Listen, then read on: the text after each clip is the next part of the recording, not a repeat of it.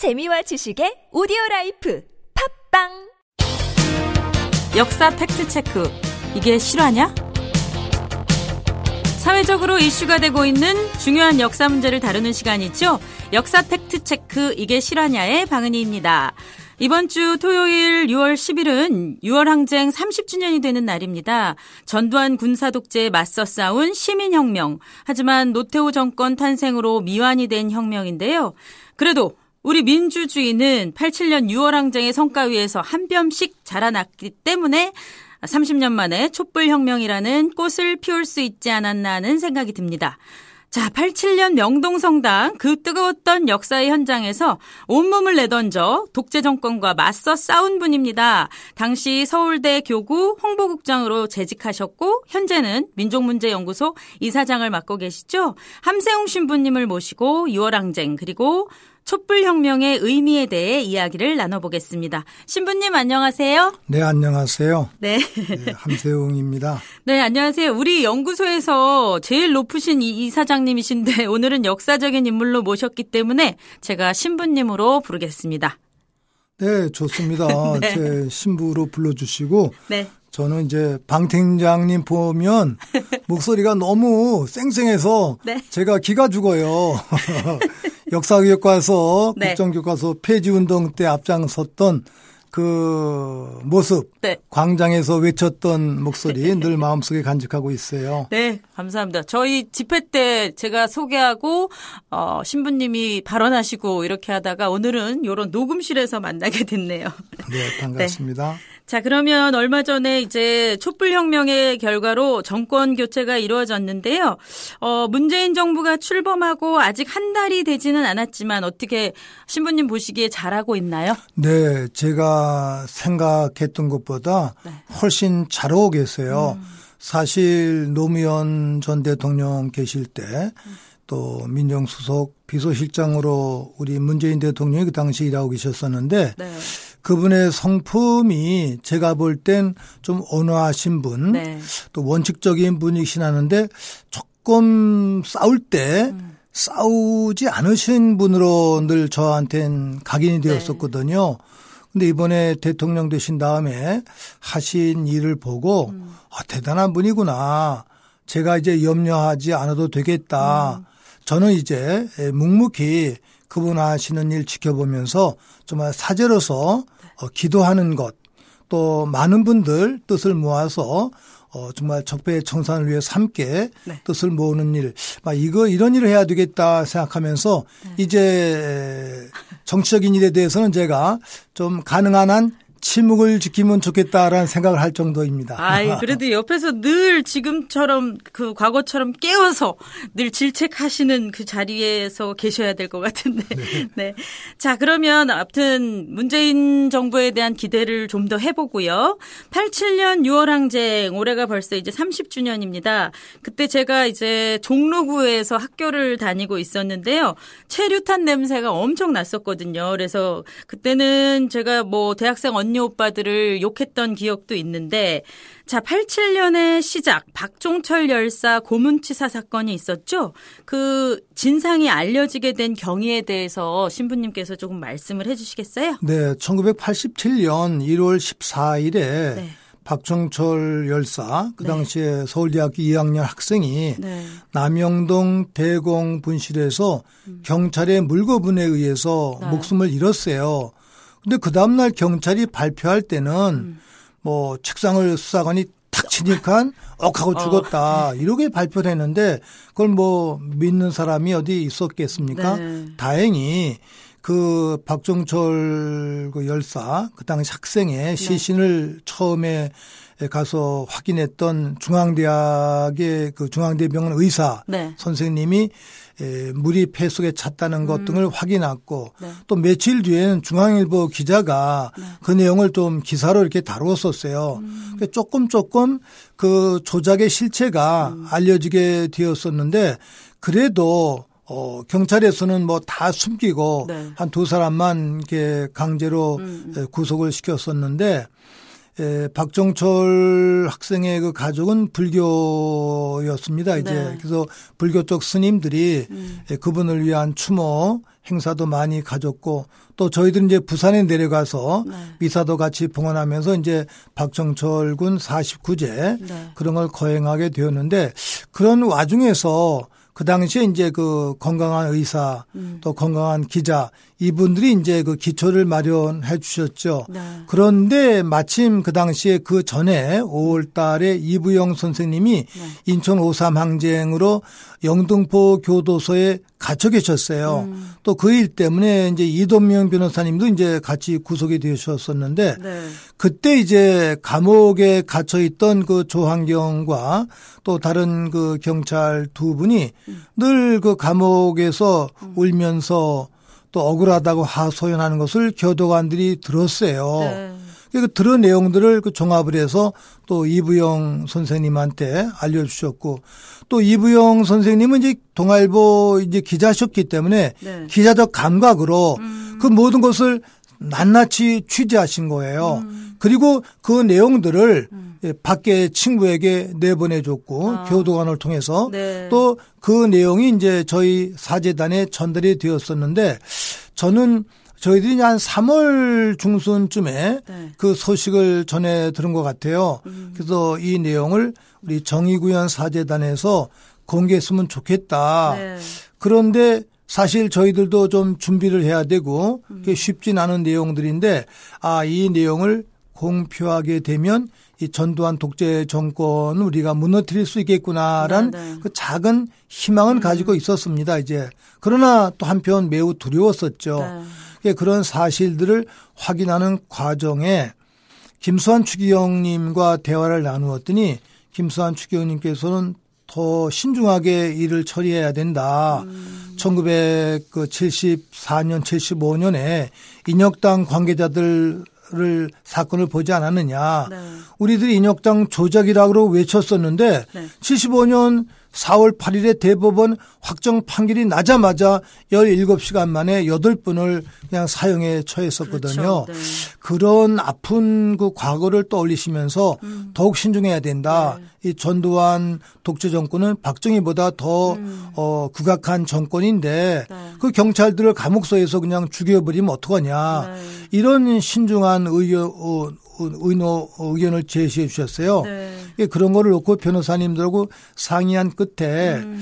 아무래도 국회의원들이 면책 특권이 있으니까 아. 국회에서 발표하는 게 좋겠다. 네. 그래서 이제 김영삼 그 당 시민당 음. 총재 그분께도 전달되고 국회의원들이 상의하셨는데 네. 4월 국회에서 어, 국회의원들도 검토한 끝에 그 부분은 좀 자신이 없다는 거예요. 아이고, 네. 도저히 어렵다고 네.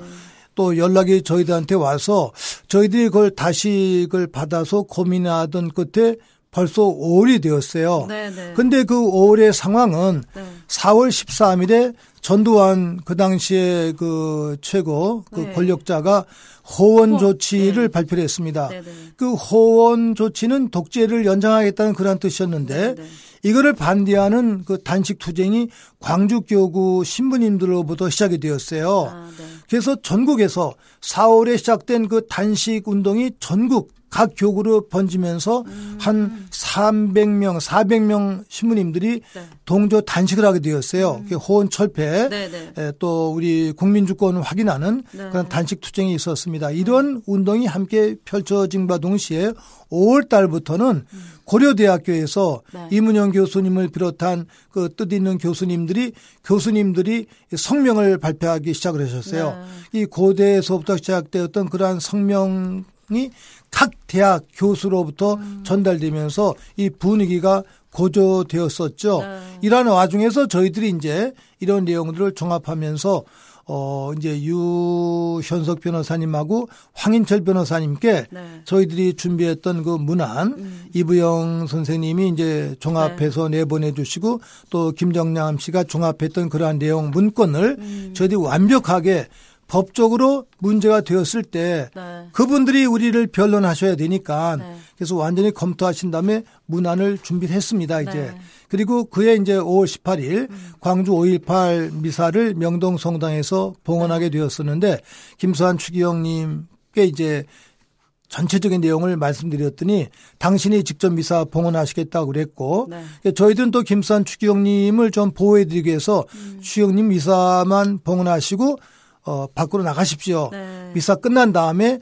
우리가 이 문건을 발표하겠습니다. 네. 그래서 이제 박종철 고문치사 사건이 조작되었다는 것, 음. 이 구속된 두 사람 외에 세 사람 공범자가 있고 또 그 뒤에 또 이제 대공처장이라든지 네. 이런 경찰 간부들이 있었다는 것을 저희들이 공표하게 되었습니다, 이제. 음. 근데 그 순간에 이르기까지 이제 저희들 사제들 몇 명과 함께 특히 김승훈 신부님하고 네. 상의를 많이 하셨는데 김승훈 신부님은 이제 감옥에 가실 갈 각오를 하시고 이제 발표를 하신 거예요. 네. 그런데 어 그게 신문에 하나도 안 나는 거예요. 아. 그 다음 날도 그 다음 날도. 음. 근데 3일째 가서야 동아일보에 한 조그맣게 한 2단 기사로 보도가 되었습니다. 네. 그- 그 순간에 아 이제 됐다 음. 확인하면서 우리 이 공권력을 네. 난명하면서 이 사건을 조작했던 이 박종철 청년을 죽였던 이 정권은 이제 우리 국민의 손에 의해서 네. 시대의 목소리에서 우리가 무너뜨릴 수 있겠다. 그런 그 희망을 갖게 되었습니다. 네. 그때 그 순간 네. 어 긴장도 했습니다만 큰 감격으로 남아 있습니다. 그렇겠네요. 네. 네. 그때 그러면은 어쨌든 그 감옥에서 교도관의 역할이 아주 또 나름 의미가 있었네요. 그래서 저희들 그분들을 네. 민주교도관이라고 저희들이 그러게. 부르고 네. 정의구현 사재단 설립 20주년 때, 사, 30주년 때 네. 명동성당에서 음. 그, 그 편지를 이렇게 옮겨주신 한재동 네. 어, 그 교도관 그분께 네. 민주시민 아. 예, 공로패를 저희들이 감사패를 네. 드렸어요. 네. 뭐 정말 그 목숨을 걸고. 어, 일하신 분들 네. 그런 교도관들이 한 만 20여 명 이상 되시는데 네. 가끔 그분들 뵈면서 사랑과 존경의 인사 드리고 있습니다. 네, 정말 저도 감사의 인사를 드립니다. 그, 그 긴박한 상황과 정말 목숨을 건 이런 어 사건이 알려지는 것 자체를 서로 더- 굉장히 힘들게 진행이 됐는데 어쨌든 그렇게 돼서 6월 항쟁은 이제 본격적으로 시작이 됐다고 볼 수 있겠는데요. 그러면 그 기간 동안 많은 일들 중에 가장 기억에 남는 순간이 있다면 언제가 될까요? 네, 뭐 몇 가지 있는데 네. 우선 그 전해 권인숙 양이 네, 네, 네. 이제 부천 경찰서에서 문기동 경찰한테 그렇죠. 성 고문을 당했어요. 네. 그때 저도 처음에 들을 때 그럴 수가 있나라고 좀 의문을 가졌었는데 네. 변호사님들의 설명을 듣고는 정말 마음이 찢어지듯 아프고 분노했어요. 네.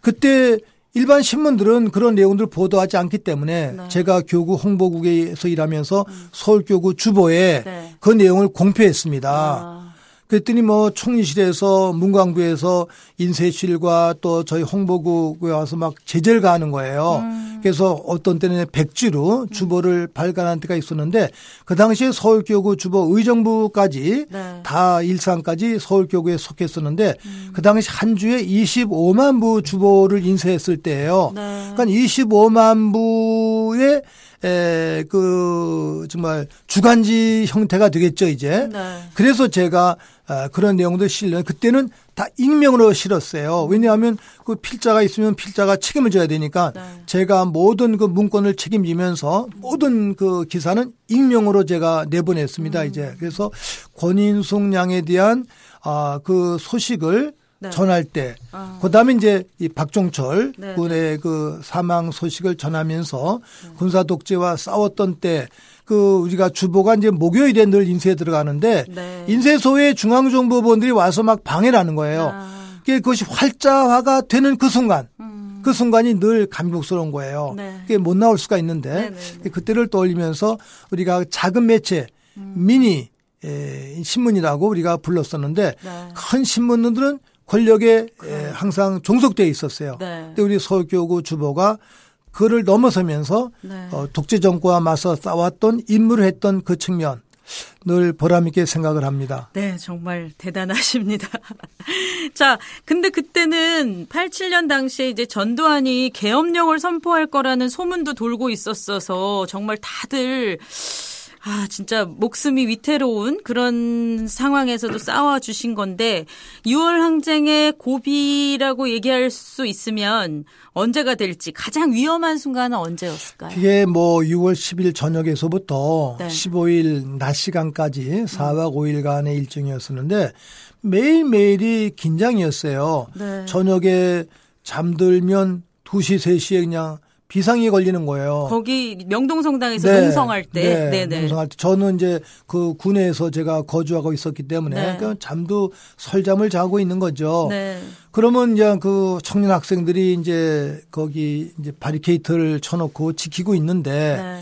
뭐 공권력이 언제 투, 뭐 쳐들어올지 모르니까 음. 뭐 밤 12시다. 뭐 2시다. 네. 4시다. 그럼 그때마다 이제 비상이 걸리는 거예요. 그럼 네. 쫓아나가서 또 지켜보고 지켜보는데 그 순간순간이 음. 정말 힘든 거예요. 그때마다 저희들이 이제 뭐 저희들 나름대로 화살 기도라고 그래요. 옛날에 화살이 빨랐잖아요. 네. 화살이 샹 가서 하느님께 빨리 도달될 아. 수 있도록 기도 바친다고 그러는 건데 네. 음. 하느님 도와주십시오. 우리 청년 학생들 또 지켜주십시오. 네. 또 우리 민주 시민들의 뜻도 지켜주십시오. 불의한 정권 퇴출해 주십시오. 그런 그 간곡한 기도를 올리는데 네네. 그분들과 함께 밤을 지새우면서 바쳤던 그 기도 그때 그 4박 5일간 밤마다 긴장됐던 그 순간 늘 그렇게 간직하면서 어, 기억하고 있고 네. 또 마지막 날에는 우리 사제들이 젊은 사제들 한 7, 80명 그 시위대 속에 들어갔었어요. 다 사복을 하고 네. 사제 표시를 다 떼고. 떼고서 만일에 에, 광주 항쟁 때처럼 공권력이 이게 투입이 되어서 우리 시민 학생들을 무차별하게 에, 체포되어 간다면 우리 신부들도 네. 같이 끌려가겠다. 그래서 그 공권력의 폭행이 얼마나 잔인하고 무도한지 우리가 직접 확인하겠다. 네. 그래서 그 시민 속에 들어갔었어요. 네. 그리고 후배 사제들의 그 열정 늘 생각하면서 가슴이 뛰고 네. 고마운 마음 간직합니다. 이제 그러면서 명동 성당을 잘 지켜냈고 네. 결국 이제 15일에 안전하게 그 모든 분들 음. 귀가하도록 저희들이 정부와 대화하면서 어, 타협을 보았습니다. 이제 네. 근데 그 때 이제 말씀하셨던 명동성당 농성이 시작되기 바로 전날 이한열 열사가 이제 최루탄에 직격 최루탄에 맞아서 쓰러지게 된 거죠. 네, 6월 9일이죠. 그렇죠. 예, 예, 예. 그래서 그 이후에는 좀 더 시민들의 저항 이런 것들이 더 커지고. 네. 네. 근데 명동 성당에 들어왔던 거는 네. 저희들은 예상을 못 했었어요. 네. 그런데 이제 국민운동본부 계신 분들이 하시는 말씀이 6월 10일이 좋은 날일 거다. 네. 왜냐하면 노태우를 대통령 후보로 확정짓는 날이고 네. 또 그 사람을 위해서 힐튼 호텔에서 무슨 이제 뭐만 파티를 열기로 했었대요. 네. 그러니까 경찰 병력이 그쪽에 다 몰렸던 거예요. 아, 네. 그러니까 우리 청년 시민 학생들이 이 날을 디데이로 삼자. 음. 그래서 만일에 시위가 잘 이루어지지 않으면 제2차 집결지는 명동성당이다. 아. 이렇게 약속을 했다는 거예요. 네. 그래서 저희들은 그런 내용을 몰랐었는데 저는 이제 홍보국 때문에 다른 데 회합을 갔는데 어 교구에서 난리가 난 거예요. 빨리 들어오라고. 갔더니 네. 그냥 그 명동성당 그 좁은 그 공간에 제 기억으로는 정말 발, 발 디딜 틈이 없이 음. 네. 한 3만여 명이 들어오신 것 같아요. 네. 그래서 그분들과 함께 첫날, 두 번째 날 4박 5일을 지내면서 네. 많은 체험을 가졌었는데 저는 지내고 나서 결국에 제가 신앙인으로서 아, 이게 결국 하늘의 뜻이구나. 하느님의 섭리구나. 음. 네. 그 민중들이 모여서 명동성당을 중심으로서 네. 외쳤기 때문에 이게 또 하나의 그 이제 불길이 되어 가지고 전국적으로 네. 펼쳐지면서 유랑쟁의 기폭제가 되고 네. 또 이제 전두환 정권을 무너뜨리면서 항복을 받아내는 네. 그러한 작은 계기가 아니었나 이렇게 생각을 합니다. 네. 60항쟁 그리고 그때 이어진 5일간의 명동성당의 농성에 대해서 어, 신부님께서 말씀을 해주셨는데 아주 그냥 그때가 제가 현장에 있었던 것처럼 생생하게 느껴집니다. 자, 그러면 작년에 이제 우리 비슷한 일이 벌어졌는데요. 최순실 국정농단 관련해서 어 1차 촛불 집회는 10월 29일에 처음 열렸어요. 근데 어 신부님께서 10월 31일에 언론 인터뷰에서 말씀하시기를 어 백남기 농민 사건을 보면서 이것은 박종철 사건 때하고 비슷하다. 거대한 조작이 6월 항쟁 때와 똑같다. 이런 말씀을 하셨는데요. 어 우리 촛불혁명의 발단이 백남기 농민 사건에서 출발했다고 보셨는지, 요것이 정말 6월 항쟁처럼 전 국민적인 저항운동으로 번질 거라고 예상하셨는지 한번 말씀을 듣고 싶습니다. 뭐 그렇게 예상이야 제가 못했죠. 네. 다만 어 작년 10월 24일부터 10월 28일까지 네. 저는 안중근 의사 의거일을 계기로 26일 10월 26일 어 중국 요동반도 안 의사의 감옥과 또 안 의사 의거 현장인 하얼빈을 저희들이 순례했었습니다. 이제 네. 순례 기간 중에 10월 25일에 음. 박근혜가 1차 그 사과 네, 담화를 네, 네, 네. 발표했다는 것을 들었어요. 어, 그럴 때 제가 그냥 이게 전율이 느껴지더라고요. 네. 79년 10월 26일에 박정희가 김재규 부장에 의해서 사살되었잖아요. 네. 그때 제가 영등포 감옥에 갇혀 있었는데 그 소식을 들었을 때 그 전율, 음. 그 감동이 어 다시 오는 거예요. 네. 야 이제 박정희가 몰락되었듯이 그의 딸 박근혜 독재가 이제 무너지는구나. 그러면서 안중근 의사를 비롯한 순국 선열들을 기리면서 정말 감사 기도를 올렸어요, 제가. 네. 그런데 그런 내용들을 쭉 종합해 보면서 이 박정철 군과 이한열 군의 그 희생과 그 죽음이 네. 우리를 깨우치면서 어, 독재 항거한 힘을 주었듯이 네. 백남기 농민의 네. 그 억울한 죽음이 우리 잠잠 잠자고 있는 우리들을 깨우치면서 네. 깨우치면서 이 불의한 이 박근혜 정권과 맞서 싸우라는 암시가 아니었을까. 네. 근데 거기에 하수인이 이제 검찰이나 중앙정도 뭐 이제 뭐, 뭐 국정원. 그 국정원 네. 경찰들과 맞서 싸우는 암시가 아니었을까 이런 생각을 하고 있으면서 네. 늘 조마조마했는데 제가 귀국하고 보니까 네. 음. 새 조금 조금 변하고 있는 거예요. 그러면서 늘 마음 한 구석에는 불안한 내용, 음. 이 악의적인 정말 어, 악한 이 정권이 무슨 일인들 못하겠습니까? 네. 그래서 얼마나 이걸 또 사건을 조작하고 음. 또 불이하게 이끌까 이거와 맞서 싸울 때 우리가 더 두 배, 세 배 노력을 해야 되겠구나. 그런 그 긴장감, 음. 네. 그걸 긴장감으로 살아왔었고 그러나 한편 이 백남기 농민의 그 아름다운 마음 농민의 아름다운 마음 그 세 자녀 이름이 뭐 백도라지 백민주와 백두산 네. 어그 이름 자체가 너무 감동적이고 네. 또 백남기 농민이 우리 가톨릭 청년인과 동시에 원래 수사님으로 계셨었어요. 네, 네. 그것도 갈멜 수도원에 네. 아이 수사님이 감옥도 가셨고 농촌에 가서 농사도 지셨고 이분이 희생되셨다는 거. 또 이분의 세례명이 임마누엘이에요. 네. 임마누엘은 예수님의 이름인데 하느님께서 우리와 함께 계시다 이런 뜻이거든요. 아 하느님이 우리와 함께 계시는구나. 이러한 것을 다시 확신하면서 이 백남기 농민의 죽음이 네. 우리에게 새로운 계기를 꼭 마련해 주시리라 확신하는 그러한 마음으로 기도는 바쳤습니다. 이제 네. 예, 그게 뜻밖의 이렇게 큰 결실을 맺었기 때문에 너무 감사합니다. 네. 워낙 박근혜 정권이 저지른 악행이 심했기 때문에 정말 아 백남기 농민 사건을 보면서 진짜 국민들이 전 국민적으로 분노하지 않을 수 없었던 것 같습니다. 그 마지막으로 질문을 좀 드리려고 그러는데요. 어 약간 저기 음 누구누구에게 뭐뭐란 뭐 이런 식의 형식이에요. 그래서 함세웅 신부님에게 6월 항쟁이란 이런 질문을 드려보겠습니다. 그러면 자 공공이다 뭐 이렇게 땡땡이다 이렇게 대답해 주시면 돼요. 함세웅 신부님에게 6월 항쟁이란 미완의 혁명이다라고 네. 말씀드리고 싶어요. 네. 어, 장렬한 유월 항쟁임에도 불구하고 노태, 노태우의 6.29 선언에 우리가 속았고 네. 또그 뒤에 예, 노동자들의 운동이 있었습니다만 전두환 독재 정권을 타파하지 못한 채 또 사적인 이익에 매몰된 한계 또 김대중, 김영삼, 양김의 분열로 결국 군부동제 정권을 타파하지 못한 채 합법적인 과정을 통해서 노태우가 대통령으로 뽑힌 거예요. 네. 이 부분을 통해서 늘 가슴이 아픈 부분이 있습니다. 네. 그래서 유월항쟁 아주 장렬한 우리들의 운동이었고 헌신이었습니다만 네.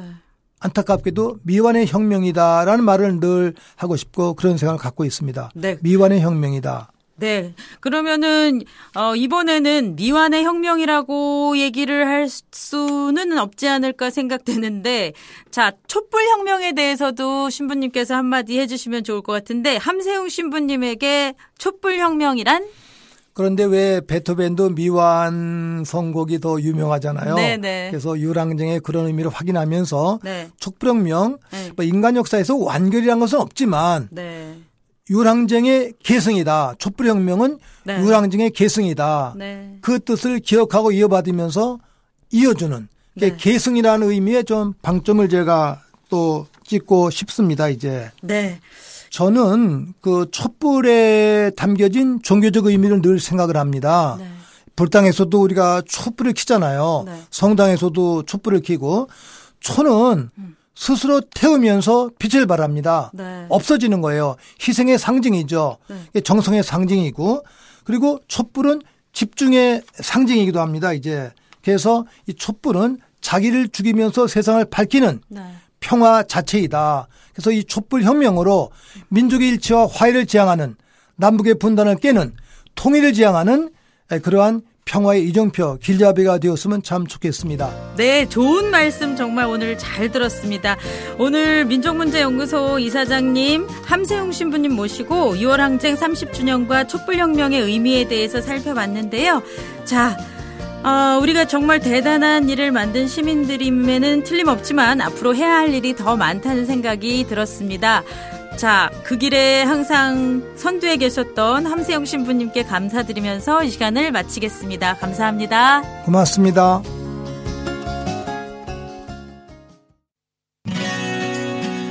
민족문제연구소 소식을 알려드립니다. 현충원에 있으면 안 되는 그들을 찾아라. 올해 62주년 현충일을 맞아 대전 현충원에 부적절한 이들이 묻혀 있다는 문제 제기가 잇따르고 있습니다. 대표적인 인물로 일본군 헌병 5장 출신의 김창룡이 있죠. 그리고 다수의 친일파, 5.16 쿠데타, 12.12 쿠데타 가담자, 민간인 학살, 간첩 조작 주모자 등이 안장되어 있습니다. 민족문제연구소 대전지부 대학생 모임은 이러한 사실을 알리고 친일 청산의 공감대를 형성하고자 제1회 대전 현충원 적폐청산 리그를 개최합니다. 6월 6일 현충일에 대전 현충원에서 열리는데요. 현충원에 안장되어 있는 친일파와 반민주 인사들을 찾아서 사진을 찍고 SNS에 공유하면 점수를 얻는 방법입니다. 정해진 시간 내에 많은 점수를 얻는 팀이 승리하는 방식인데요. 우승팀에게는 30만원의 상금, 2등과 3등에게는 각각 15만원과 5만원의 상금이 수여됩니다. 여러분의 많은 참여와 관심 부탁드립니다.